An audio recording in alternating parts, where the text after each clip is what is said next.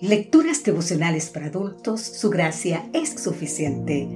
Cortesía del Departamento de Comunicaciones de la Iglesia Adventista del Séptimo Día Gascue en Santo Domingo, capital de la República Dominicana.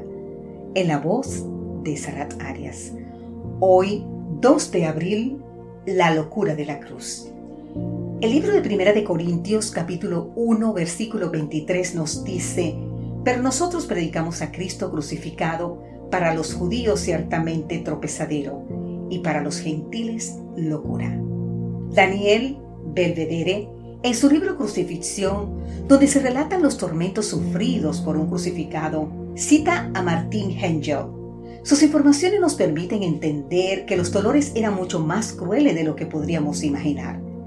Solemos tener una idea lejana de cómo era realmente una crucifixión. Los pintores y escultores comenzaron a plasmar cuadros de Jesús crucificado mucho tiempo después de que tal práctica de ejecución se hubiese extinguido. Ciertos hallazgos arqueológicos demuestran que los artistas minimizaron la situación real. Los condenados a la crucifixión primero eran cruelmente azotados. El azote era un instrumento de castigo espantosamente inhumano que consistía en cuatro o cinco bolas de plomo, unidas a un cabo de madera por medio de cadenas.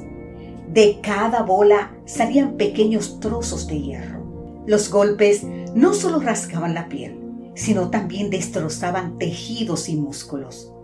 Los verdugos limitaban estos azotes, pues podrían causar la muerte misma y la intención era producir un dolor más prolongado. Los que querían vivo y consistente para sufrir las agonías de la cruz. Los querían vivos y conscientes para que sufrieran las agonías de la cruz. ¡Wow! ¡Cuánta crueldad!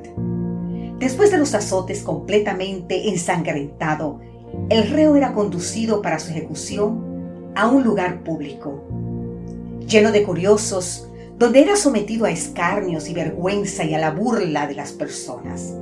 Era despojado de su ropa y expuesto a la crítica y al ridículo.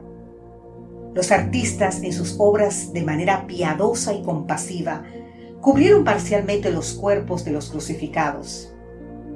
El Padre, por medio de nubes oscuras, ocultó misericordiosamente la indecorosa escena de su Hijo de los impúdicos ojos de la humanidad. Pero no fueron los azotes previos ni los tormentos de la cruz, ni la lanza del soldado los que le ocasionaron la muerte.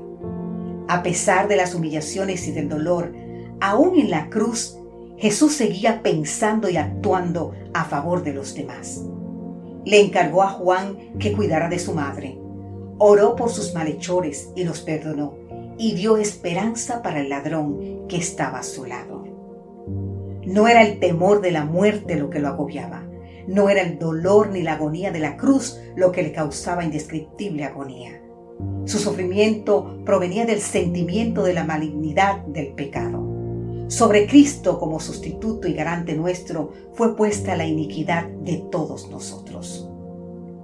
Querido amigo, querida amiga, si pudieras extender tus brazos como Jesús en la cruz, ¿cuánto tiempo soportarías? Un minuto, dos, tres, cuatro.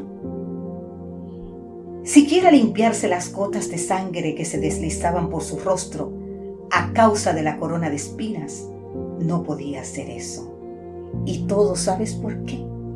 Por amor a ti, por amor a mí, por amor a todos. Hoy debemos pensar, debemos reflexionar, debemos hacer nuestras estas palabras. Que la gratitud y el compromiso sean nuestra respuesta al llamado de Cristo Jesús para que le entreguemos nuestras vidas. Que Dios hoy te bendiga.